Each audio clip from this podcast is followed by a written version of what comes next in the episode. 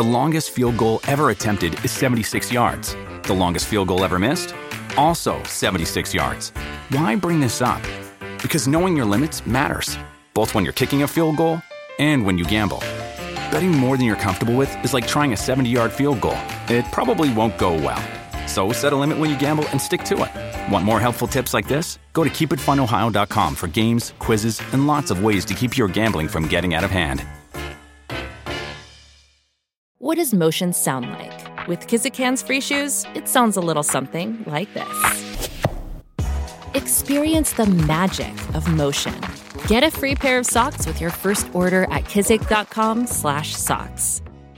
Hello, everybody. This is Marshall Poe. I'm the editor of the New Books Network. N B N listeners like to read books and buy them. So we thought we'd tell you that right now, our friends at Princeton University Press are having a remarkable site-wide sale. You can get fifty percent off books, including ebooks and audiobooks, with the code fifty, F I F T Y, at checkout until May thirty-first. You can save some real money on Princeton University Press books. I encourage you to go there and check it out. Welcome to the New Books Network. Welcome, everyone. This is Jessica Zu. I am Assistant Professor of Religion at University of Southern California at Dornsife and the New Books Network host in Buddhist Studies. Today, we are very lucky to have Professor Ching Keng from National Taiwan University to talk with us about his new book, Toward a New Image of Paramartha, Yogacara and Tathagatagarbha Buddhism Revisited. This is published by Bloomsbury series, Studies in World Philosophies in two thousand twenty-three. So welcome, Ching. Thank you so much for devoting this monograph to such an important yet very understudied philosopher in world philosophy, Paramartha. It's certainly one of the most difficult books for me to read, so I cannot imagine how much work and care you put into researching and writing this important monograph.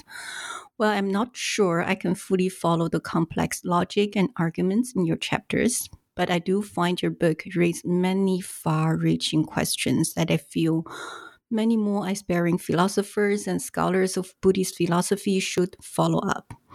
Thanks to your book, for example, I realized that I never read any of Paramartha's translations in detail, even though I claim I do Yogacara, Vijñaptimātra. But after reading your book, um, I realized that I cannot continue dodge this issue by claiming that I only do modern Yogacara, thus only focus on Xuanzang and Kuei-Ji. But, you know, to fill up this big hole in my own knowledge, I have started reading Paramartha's Shè Lùn, um, Mahāyāna Saṃgraha with my friends on a weekly basis. I hope the listeners will find similar inspirations in this interview to start their own investigation of this fascinating philosopher and this complex and still evolving philosophical tradition of Yogacara and Vijñaptimātra.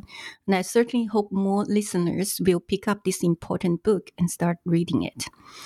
Also, to share a bit of my own reading experience, if even if you are like me, who often felt totally lost, unable to follow the logic or the technical aspect of things, you can still get a sense of the big picture. The book has touched upon so many unanswered questions, on um, fascinating philosophical paradoxes and forgotten episodes in, in history, so that um, it compels others to come and study more and join the conversation. Okay, thank you, Jessica, for your wonderful introduction, uh, for your invitation and for the wonderful introduction and kind words. It's my great honor and pleasure to discuss my book with you. I cannot agree more with you that Paramartha is a fascinating figure who remains uh, understudied, and am hoping that my book will be able to draw more interest in him. I was happy to know that you started reading Paramartha's Dàshèng Lùn, and I am hoping that my book will be of some use for your purpose. I should mention at the beginning that given the time constraints, I have to skip a lot of details. The audience should uh, feel free to contact me for any further questions. Thank you, Ching. I'll make sure I put your contact in our uh, New Books Network blog post. Yes, please so- do. Yeah, so Ching, normally I'd start interview with the traditional New Books Network question on your own intellectual journey, your biography, what led you to work on Paramartha, and so on and so forth. But today, because Paramartha is such an understudied figure. So to better orient our listeners, could you please first explain to us very briefly uh, who was Paramartha, what did he, he, he do, and what was China like during Paramartha's time, and why it is so important for us to know about his works and his philosophy, and what are the main difficulties or obstacles in studying him? Yeah, sure.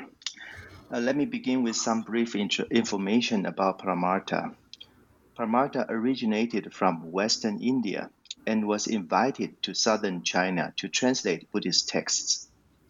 When he arrived in Nanjing at the age of forty-eight in five forty-six, however, the Liang dynasty was already in a political tor- turmoil, which interrupted his translation work.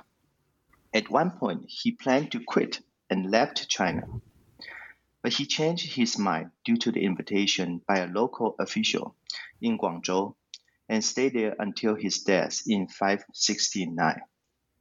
It was in his last career when he met excellent Chinese disciples and translated his most important works, including Vasubandhu's Abhidhamma Kosha Pāṣya, Abhidhamma Qīṣìn Lùn, Vasubandhu's twenty Verses, Dàshèng Qǐxìn Lùn, et cetera.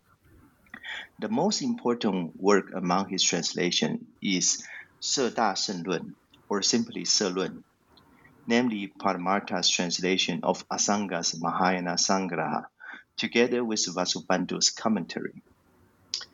In addition to his translation of the Abhidhamma and Yogacara texts, Paramartha is also regarded by later Chinese Buddhist texts, a Buddhist tradition, as the translator of the Awakening of Faith, Dàshèng Qǐxìn Lùn, a seminal Tathagatagarbha text that has been extremely influential in East Asian Buddhist traditions.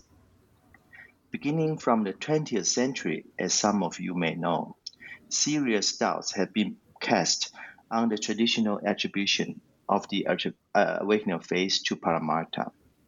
And this attribution is an essential part of what I call the traditional image of Paramartha, which I shall challenge in this book. So why then is it important to study Paramartha? First, Paramartha is a key figure in understanding the issue of the syncretization of Buddhism, namely how Indian Buddhism became Chinese Buddhism. That is to say, if we read Dhammakirti, roughly seventh century, in parallel with Fazang, also roughly seventh century, then would have a feeling that they were dealing with very different issues in quite different manners. And this feeling would become even stronger if we compare the works of Tsongkhapa, for example, with the Chang'ans. Along the same line, one of the hottest debates in Chinese Buddhism is the criticism of Paramartha from Xuanzang's disciples. This is the, dis- uh, the dispute between the so-called New Translation, Xing Yi, by Xuanzang, versus the Old Translation, Jiu Yi, by Paramartha. But we may wonder, both Xuanzang and Paramartha translated Yogacara works, so why did they disagree with each other? A still popular assumption here is that Paramartha was influenced by Tathagatagarbha, namely by the Awakening of Faith, and hence deviated from the orthodox Indian Yogacara transmitted by Xuanzang.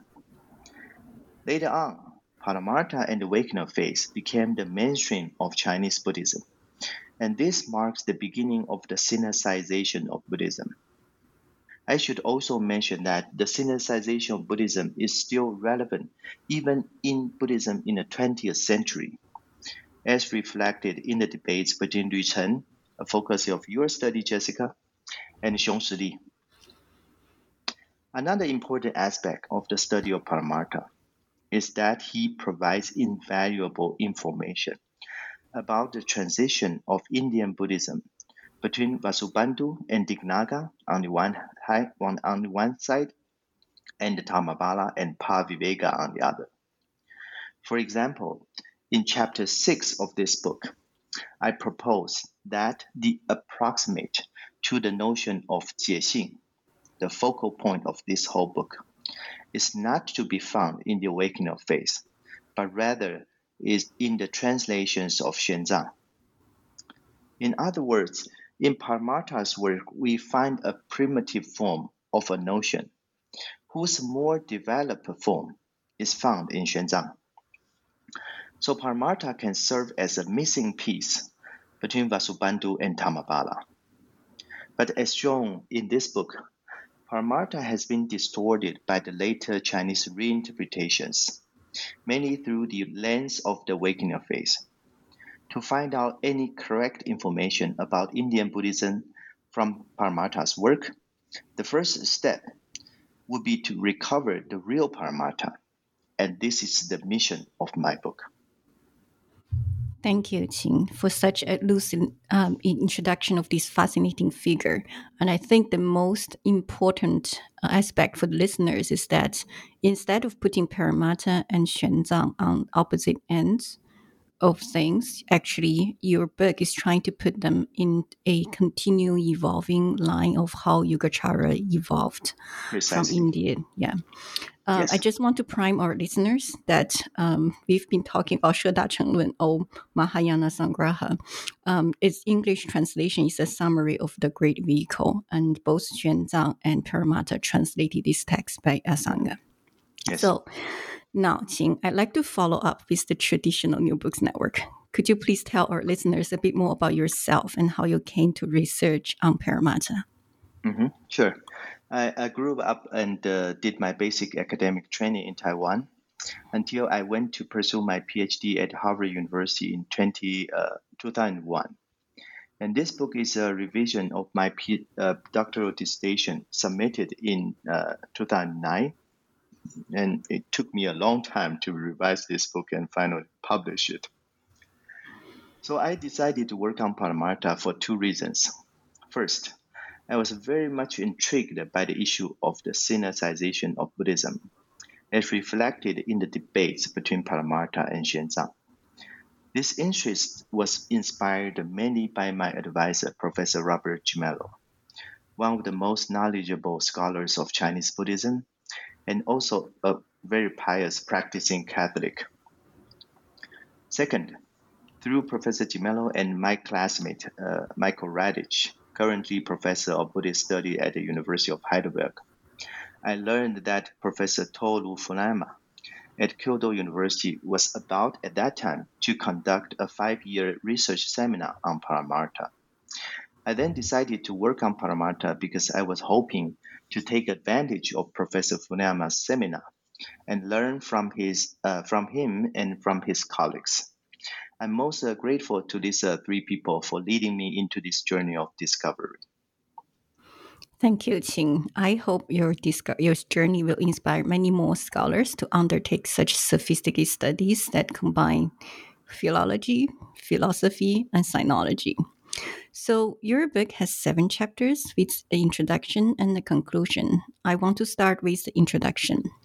So in the introduction, you outline for us what is the traditional image of Paramartha and what are the known problems with this traditional image and what are the status of the current scholarship in both Japanese and English mainly on this topic and how your book pushes the field forward.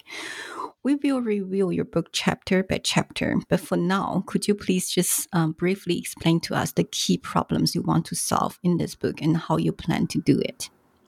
Yes. Uh, the main thesis of this book is that the traditional image of Paramartha is a distorted one. It represents a reinterpretation of Paramartha, mainly through the lens of the Awakening of Faith. And what I mean by the traditional image of Paramartha consists of two parts. First, Paramartha synthesizes Yogacara and Tathagatagarbha traditions by introducing Tathagatagarbha notions into his translation of Yogacara texts. Second, it was Paramartha who translated the Awakening of Faith. This again proves that Paramartha endorses Tathagatagarbha thought. In the introduction, I identified three presuppositions underlying the traditional image of Paramartha. A. Paramartha was the translator of the original faith. B. Paramartha stood against Xuanzang because the latter transmitted the kind of Yogacara that was not blended with Tathagatagarbha. C. Yogacara and Tathagatagarbha were two opposing and incompatible traditions in Indian Buddhism. In this book, I shall suggest that none of the three presuppositions are true. Concerning the current state of the field, there is actually very little study about Paramartha in English.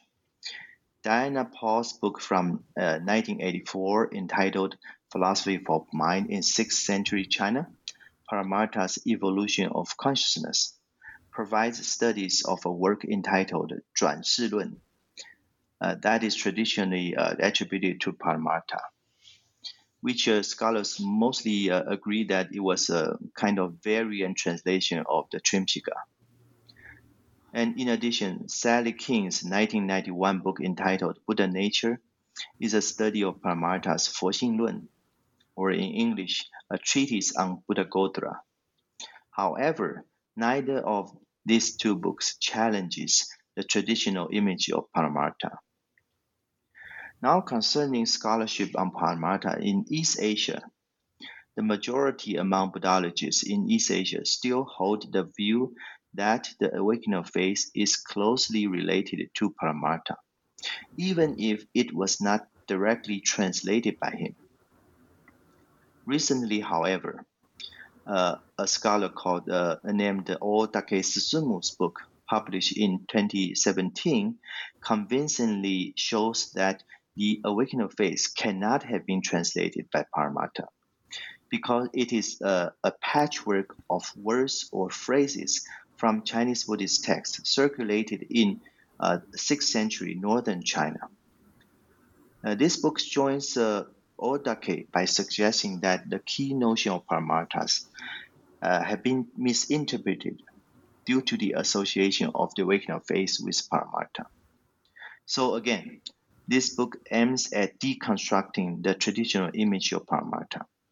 My main thesis is that the traditional image was mainly the result of interpreting Paramartha through the lens of the awakening phase.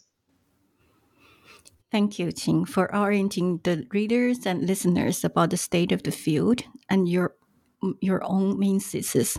So um, chapter one zooms into a key term that is central to an accurate understanding of Paramartha's philosophy, uh, which you already primed us um, in the introduction, Jie-xing.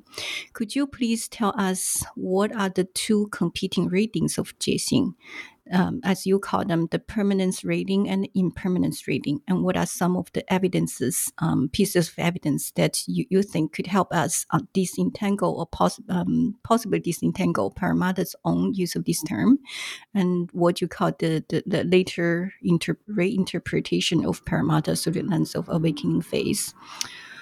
Um, yeah, and then. Um,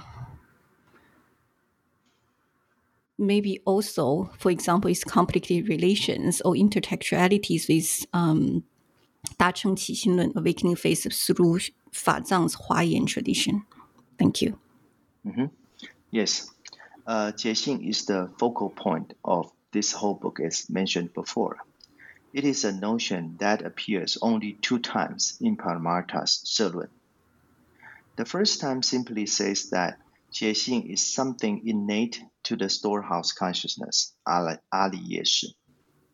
The second occurrence states that when one starts to tread on the Buddhist path, the innate Jie-xing becomes mixed with the permeation or perfumation of hearing, wen xun xi, from outside.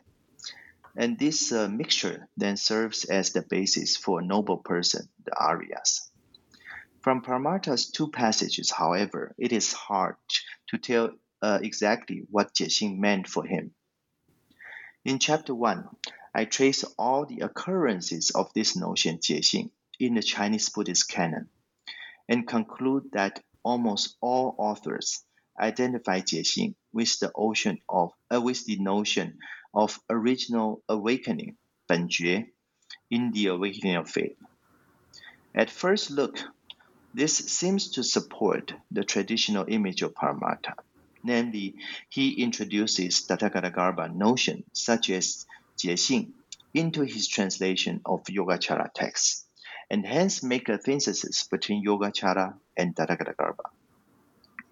However, with the help of C-beta, namely searchable digital Chinese Buddhist canon, I found a different interpretation of Jiexing, preserved in a long-lost fragment that was found in Dunhuang in the early twentieth century, namely Dunhuang manuscript in the Oriel Stein collection, number twenty-seven forty-seven, which is also included in the Taisho canon as Taisho number twenty-eight oh five.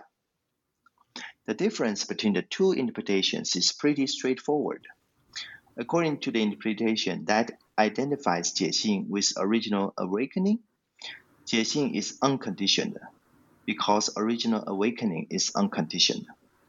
In the awakening of faith, original awakening is unconditioned because it is identified with the Tama body, Tamakaya or Fasen, of the Buddha, which is unanimously agreed to be unconditioned.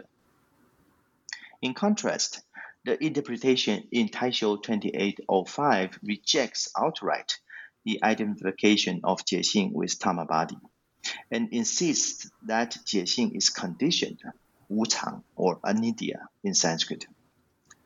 For those uh, who are not familiar with these notions of unconditioned and, un- and uh, uh, conditioned, uh, this is a basic distinction among dharmas, originating from the Abhidharma tradition. Conditioned means uh, causally conditioned. Whatever that has a cause is conditioned. Conversely, unconditioned refers to that which has no cause, and hence remains the same permanently. So now, so now the crucial difference is, if Jiexing is unconditioned, meaning that it lies outside of any causal chains, and hence Jiexing will be permanent and never changes. Conversely, if Jiexing is conditioned, then it belongs to a causal chain and must be impermanent. So now we have two interpretations of Jiexing, what I call permanence, in, uh, permanence reading, that is associated with the awakening of faith, versus the impermanence reading, that is preserved in Taisho twenty-eight oh five. So the next issue would be to determine which of the two interpretations better represents Paramartha's original thought. Thank you, Ching, for laying out these main threads in your coming arguments. So permanence reading against impermanence reading, which one is more closer to Paramartha's thinking? So now in chapter two, you lead readers deeper into the history and reception of Paramartha and cast doubt on the attribution of awakening faith to him. Could you please um, reiterate for the listeners who have yet to read your book, what are the main philosophical evidence that allow you to um, clarify Paramartha's relationship with this awakening phase that's so influential in all of East Asian Buddhism? And I'm thinking about the key doctrinal differences between what you just mentioned, the conditioned and unconditioned dharmas. Yes. In uh, chapter two, the main goal is to ask the readers to pause and to reflect upon possible weakness of the traditional image of Paramartha. The traditional image is founded on the attribution of the awakening phase to Paramartha. Namely, the traditional image tells us that Paramartha introduces Tathagatagarbha notions such as Jiexing into his Shè Lùn. Under this account, Jiexing is interpreted to mean the same thing as original awakening in the awakening of faith. But the problem is, as is well known, that since early twentieth century, the attribution of the awakening of faith to Paramartha has been called into serious doubt. Now imagine if the awakening of faith has been proved to be unconnected with Paramartha, what would happen to the traditional image? To cast doubt on the attribution, I first review the debates about the origin of the awakening of faith and conclude that all the pieces of evidence for its Indian origin are not persuasive.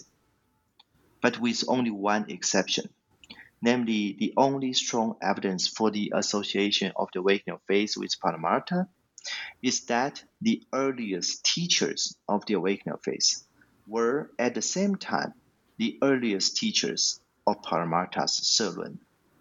This is a historical fact that endorses the close connections between awakening of faith and Paramartha. And I shall refute this piece of evidence in Chapter five. Second, I point out in Chapter two the philosophical or doctrinal difference between the awakening of faith and Paramartha.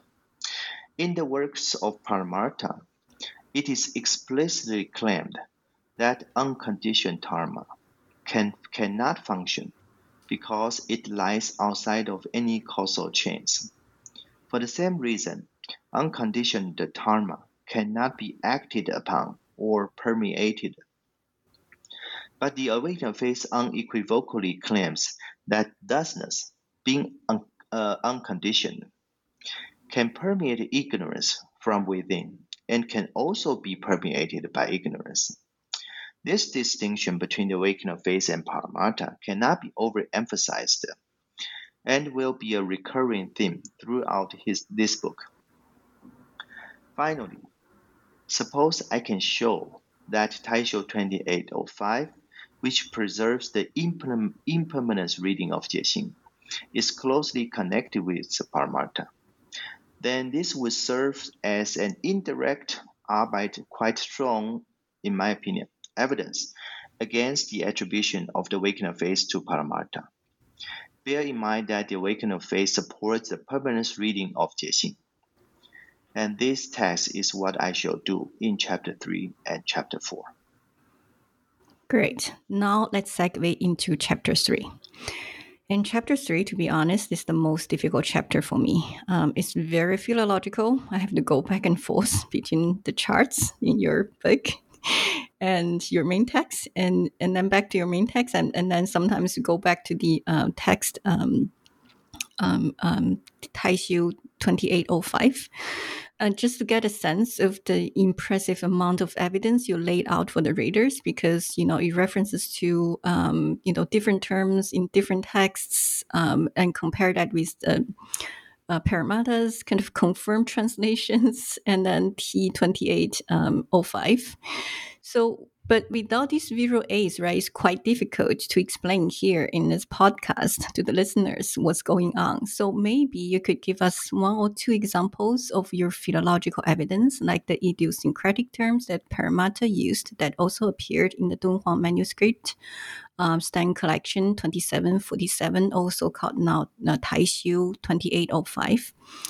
Um, and why these philological details are important for your argument.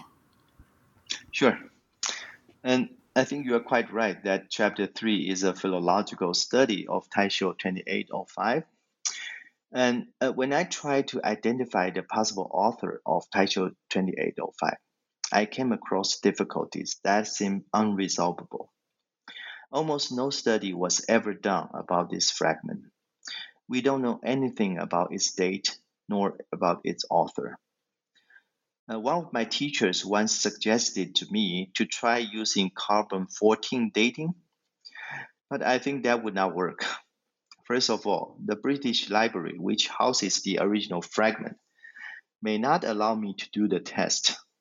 Second, by the dating, we know at best the rough dates of the paper and the ink, but we still have no idea about the date of the content. So at that time, I thought I was uh, moving toward a dead end. With the help of C-beta, a breakthrough came when I realized that, that Paramartha and his translation team used some idiosyncratic terminology, which almost no other translators shared. Here, I just give our audience just one most distinct example. All translators of Chinese Buddhist texts, including Kumarajiva, Xuanzang, et cetera, use the term wu lou, meaning low leak, no leaking, for the Sanskrit term anasrava. But, but Paramartha used the wu liu, no outflow. And to my uh, surprise, Taisho twenty-eight oh five consistently follows this idiosyncratic terminology of Paramartha. And what is even more striking is a colloquial phrase uh, in Chinese, uh, 既无复, meaning something like uh, now it is no more the case that, et cetera, blah, blah, blah, appears only nine times throughout the whole Chinese Buddhist canon. Among these nine occurrences, a text by Paramartha entitled Xuanzang Lùn used uh, this phrase 既无复 three times, and uh, the fragment Taisho twenty oh five uses it twice. Based on this, I think it is very likely that the author of Taisho twenty-eight oh five was the scribe when Paramartha translated the Xuanzang Lùn. Further, I also suggest that the author of Taisho twenty oh five originated from southern China, because this fragment uses several terms that were never used in northern China. Finally, a few anonymous examples suggest that Taisho twenty-eight oh five was composed after its author had some contact with Buddhism in northern China around five ninety, especially with Huìyuǎn of the Jìngyǐng Temple, usually called Jing Si Huìyuǎn, who was a famous uh, scholar monk of the Dilun tradition during early Sui dynasty. The philological evidence provided is quite strong for proving that Taisho twenty-eight oh five was very close to Paramartha's translation team, and hence should have preserved Paramartha's authentic teaching about Jiexing. However, I think this is not enough, because it is still possible, although unlikely, that counter-evidence exists in the texts that were lost. Hence, I think the philological evidence is not conclusive. I need to find more evidence to prove the close connection between Taisho twenty-eight oh five and Paramartha, and I do this in uh, the following chapter four and chapter five. Awesome. So let's segue into chapter four. So in this chapter, you switch back to the philosophical and doctrinal modes of analysis. So you argue that there is remarkable doctrinal consistency between um, Taisho twenty-eight oh five of Stein twenty-seven forty-seven and some of the known Paramartha's works. Some of the central concepts that you analyze f- for the readers here is, um, for example, like 心意识, mind, mentation, and consciousness, Liao Yin, the disclosing cause. Um, at which stage of the Paramartha, uh, at which stage of the Bodhisattva path is the Dharma body attained? Those are the kind of three main themes I picked up. So for the benefits of the listeners, could you please maybe pick one or two main lines of argument in this chapter and explain to us what are some of the doctrinal consistencies that you see in addition to the philological kind of consistency? Mm, sure. So in chapter four, I show that Taisho twenty-eight oh five shares with other works of Paramartha several doctrinal positions that were uncommon around the late sixth to early seventh century. It is particularly striking that uh, even when Paramartha's Shè Lùn deviates and differs from the original text of Asanga or Vasubandhu, Taisho twenty-eight oh five consistently agrees with Paramartha. And Taisho twenty-eight oh five also provides some insight into the obscure passages in the Shè Lùn about the connection between the storehouse consciousness and the enjoyment body, Sambhoga Kaya or Shouyong Shen in Chinese. Based on this point of agreement between Taisho twenty oh five and Paramartha, I conclude that uh, Paramartha must have pre- uh, sorry, I conclude that uh, Taisho twenty-eight oh five must have preserved the authentic teaching of Paramartha, a conclusion that corroborates my observations in ch- chapter three. In particular here, I want to draw the audience's attention to the idea present both in Paramartha's work and in Taisho twenty-eight oh five, namely the idea that Dharma body is unconditioned and the enjoyment body is conditioned. Paramartha's work and Taisho twenty-eight oh five also share the idea that after one becomes a Buddha, namely after the so-called transformation of the basis, uh, in Sanskrit, uh, Ashraya Parivarti or Ashraya Parivarti, the storehouse consciousness becomes the enjoyment body. Note here that in the storehouse consciousness, there was Jiexing, together with the defiled karmic seeds from previous lives. And after one hears the Buddhist teachings, Jiexing uh, becomes uh, mixed with the permeation of hearing from outside. And the whole Buddhist path eventually eliminates all the defiled seeds. So when all the defiled seeds have been eliminated, what remains in the storehouse consciousness is the mixture between Jiexing and the permeation of hearing. So the idea that the storehouse consciousness becomes the enjoyment body, which is conditioned, also confirms the idea that Jiexing is conditioned, which supports the impermanence reading in Taisho twenty-eight oh five. And this agreement Uh, between Taisho twenty-eight oh five and Paramartha's work, together with the philological evidence from Chapter three, confirms that Taisho twenty-eight oh five was closely connected with Paramartha's translation team. And uh, in the following Chapter five, I shall move on to give an answer about who the possible author of Taisho twenty oh five was. Thank you, Qing. So Chapter five is a historical argument.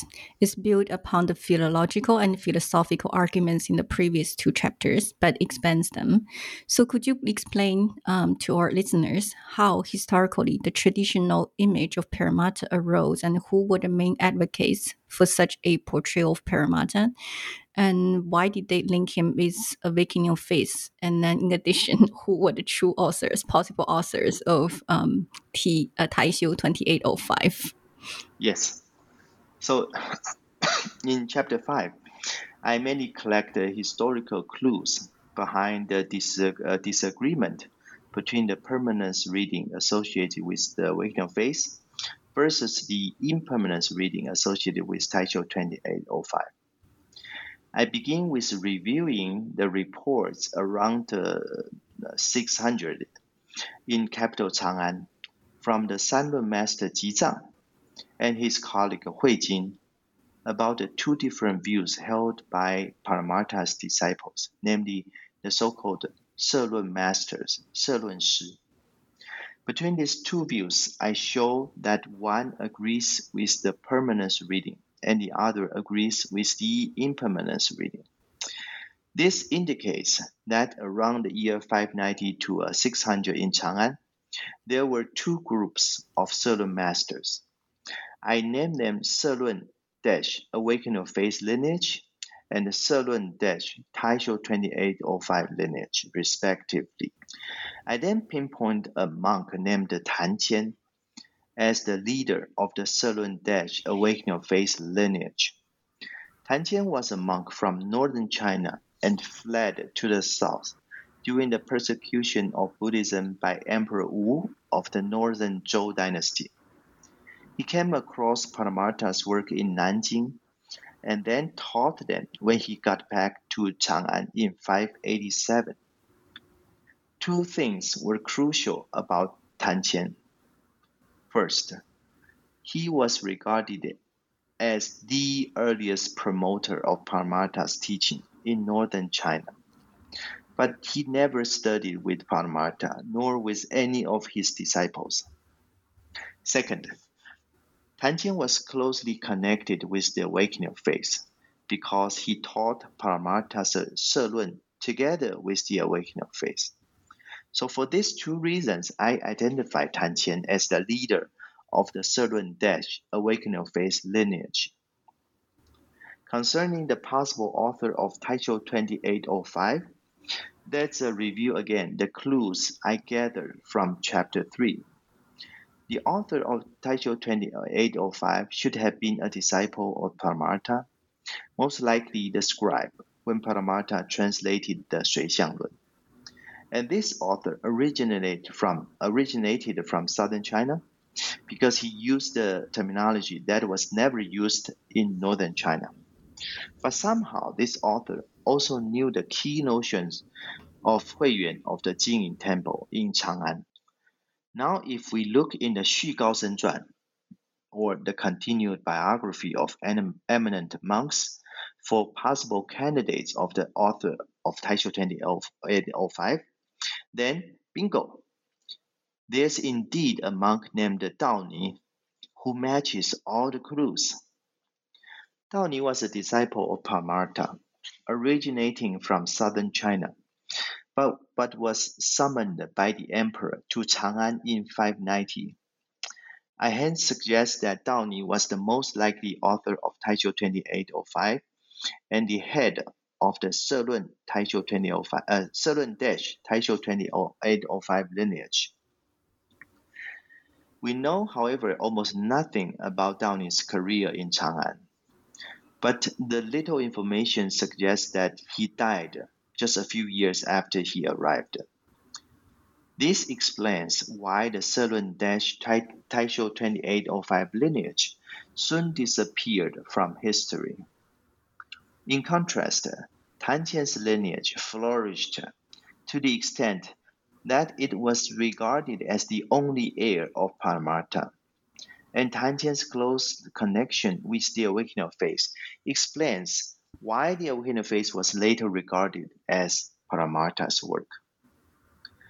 So far, I've shown that there are two interpretations of Jiexing, the permanence reading associated with the Awakening of Faith versus the impermanence reading preserved in Taisho twenty-eight oh five. And in chapters three to five, I show how Ta- Taisho twenty-eight oh five is close to Paramartha's translation team in terms of terminology, doctrines, and historical evidence. And hence, the, uh, it is the impermanence reading that should be considered uh, to uh, have preserved the authentic teaching of Paramartha about Jiexing.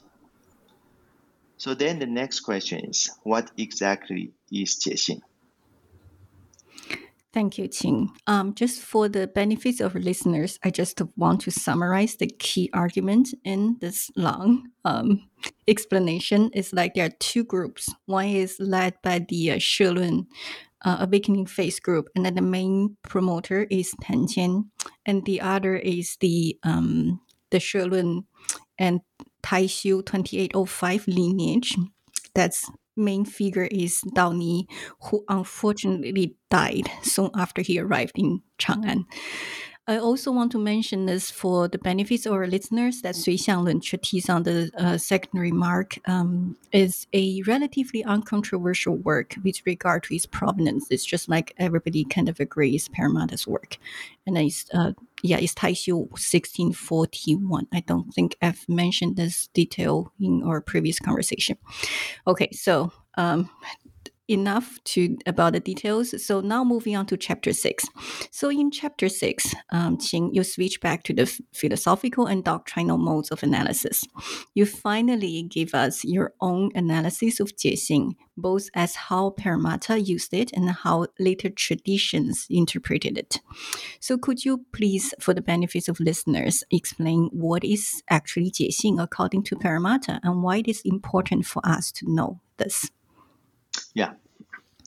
So from what we gathered from Paramartha's Shè Lùn and Taisho twenty-eight oh five, we know that Jiexing is something innate to the storehouse consciousness, and it begins to become mixed with the permeation of hearing Wenxunxi from outside after one hears the Buddhist teachings. It is something impermanent, but this is pretty much all.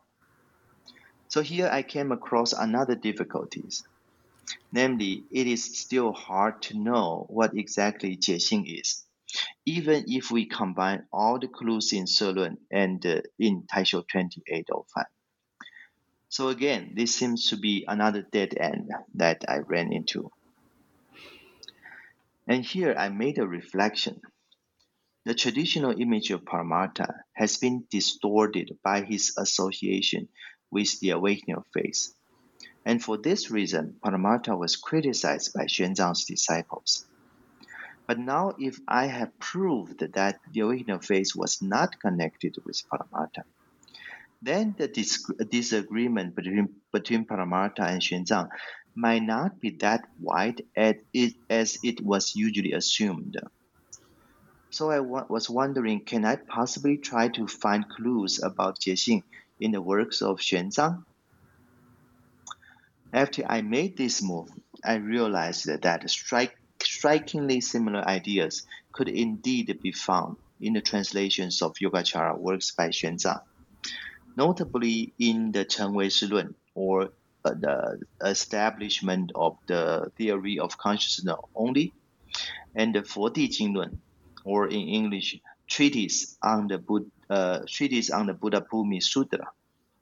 Therefore, it is both legitimate and fruitful to examine what is said about Jie Xing in later Chinese works by Xuanzang. Here, I have to skip a lot of details. So basically, the characterizations of Jie Xing in Paramartha's work in Taisho twenty-eight oh five is very close to the idea of uh, originally existent uncontaminated seeds, in Chinese, 本有无漏种子, in the Chengwei Shè Lùn, or originally existent uncontaminated Buddha Gotra, 本有无漏种性, in the Fò Dì Jing Lùn. The ideas of seeds and Buddha Gotra also suggest that Jie Xing is conditioned. According to both Paramartha and Xuanzang, Jie Xing, or the originally existent uncontaminated seeds or Buddha Gotra, exists from beginningless time in the storehouse consciousness. It becomes mixed with the permeation of hearing from outside and continues to the end of the Buddha, uh, Buddhist path. After the transformation of the basis, Jie Xing becomes the enjoyment body of the Buddha. The development of Jie Xing to the enjoyment body is a causal process, with both Jie Xing and enjoyment body being conditioned. So to conclude chapter six, Jie Xing refers to a primitive form of the idea of uncontaminated seeds or Buddha Gotra that were further developed, uh, further developed in the works of Xuanzang. We failed to see this because we were too much biased or misled by the traditional image of Paramartha, and hence, by mistake, thought Paramartha and Xuanzang held diametrically different views. Wow, this is a very surprising finding. So Paramartha's Jie Xing is really a crucial link in understanding the development of the idea, um, the Yogacara idea of uncontaminated seeds. Mm-hmm. But uh, um, to be honest, uh, when I started this journey, I never expected this. This is very, you know, very surprising. So, you know, I just like put a plug for the future scholars. There are probably many more other mm-hmm. similar links that are yet to be discovered. Sure, sure, sure.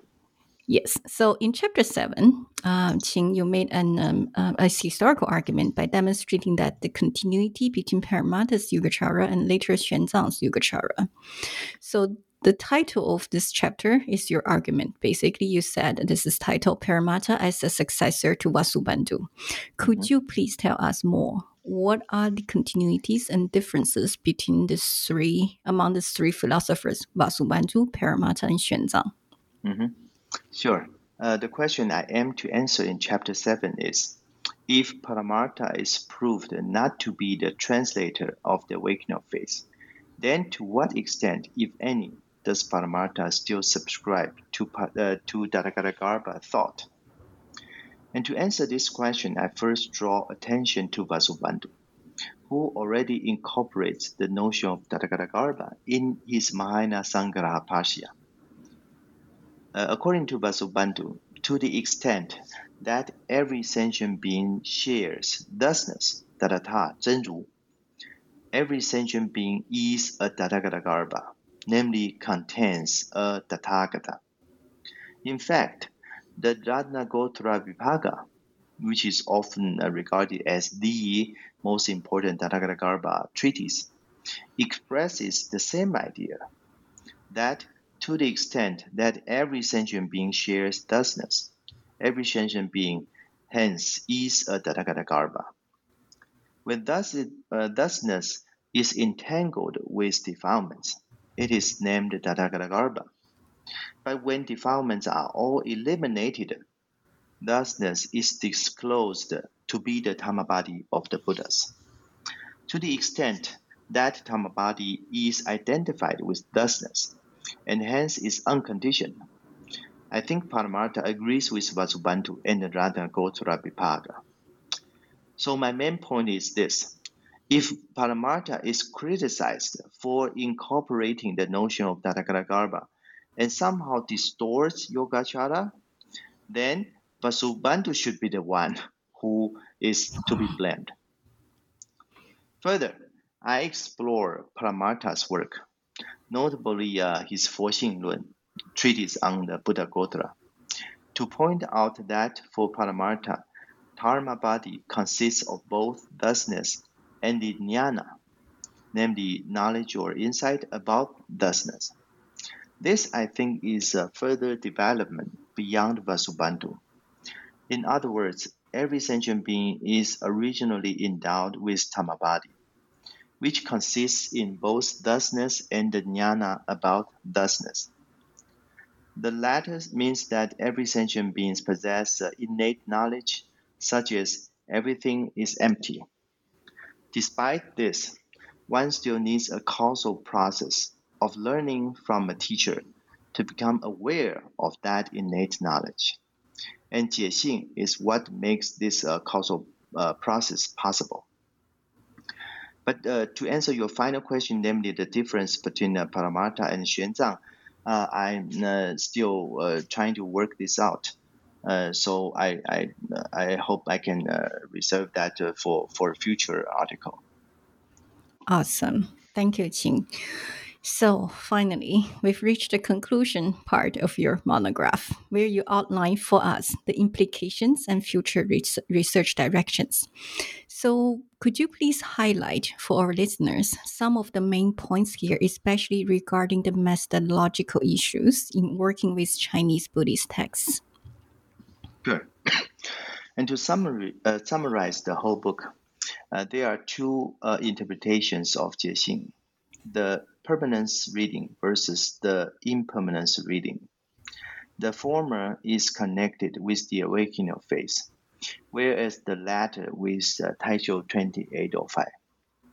I show that Taisho twenty-eight oh five is similar to Paramartha's work, both in terms of terminology and doctrines, and hence it is the impermanence reading that represents Paramartha's original teaching about Jiexing, which is a primitive form of the notion of originally existent uncontaminated seeds or Buddha Gotra found in Xuanzang's works. Conversely, this also proves that the awakening of faith was not connected with Paramartha. The traditional image of Paramartha, which became well established since as early as Xuanzang's time, is a result of misinterpreting Paramartha through the lens of the awakening of faith. Finally, I show that before Paramar- Paramartha, Vasubandhu was among the earliest Yogacara thinkers who already incorporated Tathagatagarbha thought into Yogacara. So this book challenges uh, three uh, popular assumptions surrounding Paramartha, which I mentioned in the introduction. A. Paramartha was somehow responsible for the origin of the awakening of faith. I suggest that the awakening of faith was connected only with the Shè Lùn dash awakening of faith lineage headed by Tánqiān. B. Paramartha and Xuanzang transmitted very different versions of Yogacara. I show that a more uh, developed form of the notion of Jiexing can be found in Xuanzang's works. C. Yogacara and Tathagatagarbha were two distinct and incompatible traditions in Indian Buddhism. I showed that Vasubandhu already incorporated Tathagatagarbha into Yogacara, at least for Vasubandhu and Paramartha. Yogacara and Tathagatagarbha were not incompatible. And throughout this book, I emphasize a few times that the distinction between unconditioned versus conditioned is the key to understand the authentic teaching of Paramartha. Thusness, Dharma body are, are both unconditioned, and Qīxìn, the enjoyment body, are conditioned. And there's no confusion whatsoever between these two in Paramartha's work. In contrast, it is a hallmark of the awakening of faith that thusness can permeate and can be permeated, a claim that abandons or at least compromises the distinction between unconditioned versus conditioned. Finally, I suggest that syncretization of, of Buddhism is a useful category because it helps to measure whether a Chinese text can provide useful information about Indian Buddhism. Suppose a text is highly syncretized, for example, such like the Awakening of Faith, then we must not use it to reconstruct uh, to reconstruct our knowledge about Indian Buddhism. I also suggest that the easiest way to estimate whether a, te- a Chinese Buddhist text is syncretized is to carefully examine it first in a Chinese context, as what I try to show in this book. Thank you, Ching, so much for um, this lucid outline. And again, I want to kind of uh, put a plug for um, our aspiring scholars. Um, as Professor Geng mentioned in the introduction, that uh, he started this journey um, by, you know, because of uh, uh, studied in Harvard together with his classmate Michael Radish, and then Um, Professor Funayama's seminar on Paramartha. Yes. So um, all these references you can find in his monograph, but start with monograph and work back way to see the, how the field developed. Mm-hmm. And then maybe you can decide whether to study with any one of them.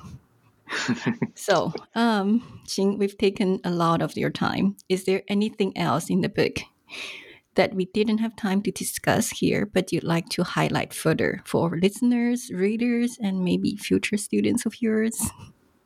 Uh, well, I I think I've, I've uh, give a brief summaries uh, of the whole book, but let me repeat that uh, the audience uh, should feel free to contact me if uh, you know, because uh, I have to I've already skipped uh, a lot of details in in the brief uh, interview, so please uh, do feel free to contact me. Yes, I'll make sure I put your email there. So probably yes. You'll be flooded by emails. Um, so well, last question. Great, great, uh, great honor. Yeah, so our last question. Before we part our ways, I'd like to ask one last traditional New Books Network question. What are you working on? What keeps you busy? Mm-hmm. Sure. Uh, well, I work uh, uh, now uh, uh, mainly on uh, three uh, fronts. Uh, first, uh, related to this book about Paramartha, and a uh, remaining issue is about the Lankavatara Sutra, because the Lankavatara Sutra is often cited uh, to support the traditional image of Paramartha. As some of uh, you may know, a famous phrase in the Lankavatara Sutra is, uh, in Sanskrit, Tathagatagarbha ale vijñāna samshabdidaha.